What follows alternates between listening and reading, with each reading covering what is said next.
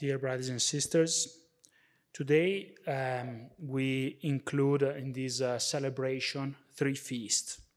First uh, is the last day of the octave of Easter, and so it's still part of the long day of Easter that started last uh, Saturday in the Easter Vigil.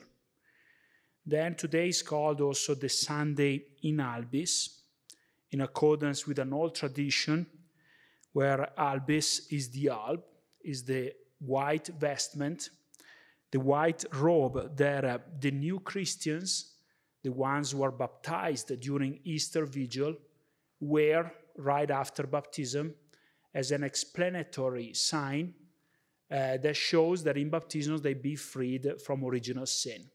So with the white vestment, they show the immaculate state in which they are. And uh, for the tradition, that was the day in which this vest was um, wore for eight days and left aside today. And then uh, today is also the Sunday of Divine Mercy, instituted by St. John Paul II in order to spread the message that was uh, handed by Christ uh, to Saint Faustina Kowalska uh, about the about His divine mercy, and um, maybe among the uh, wide legacy of John Paul II, this is uh, for God may have been the most relevant because uh, uh, God granted Saint John Paul II to die in 2005 when the Vespers of the First Divine Mercy were recited, so in this uh, vigil. With this in mind, let's see how all this is incorporated uh, in uh, the feast today. The Gospel we read highlights the Paschal meaning, the first meaning I mentioned, but also the meaning of the mercy. The passage talks about the appearance of Christ risen on the first day of the week. It was Sunday for the Jewish, for the Jewish people. Since Thomas does not believe, he appears again seven days later, on the first day of the week. This detail of the first week, day of the week is important because we see that from the beginning, uh, the Christian community started to gather and celebrate Mass on what would be for us if we were in the Jewish tradition on Monday. Sabbath was the feast day, was the day of relationship with God, where everything had to be left aside, and was a pretty unbreak, unbreakable uh, tradition. You could be stoned to death to break that tradition, that law, the first precept. And so the fact that the Christians who are Jewish they go to the temple, they practice the law. But the first thing that they change is the Sabbath is moved to their Sunday, the first day of the week, the day of work, is because only one true event could have happened Christ's risen. Only a real event could have brought to change such a, an unchangeable culture, cultural and precept uh, tradition. So, this brings us again to this reality Christianity is not strictly a religion, is not a mere religion, is not an attempt, a human attempt to reach God. Is God who made himself man and proved this not just with miracles, but rising from the dead. Then, in this uh, episode, there is another element, the second, the connection with the, with the sin. When Christ goes to his disciples and says to them, Peace be with you, is not just a wish, is an assertion.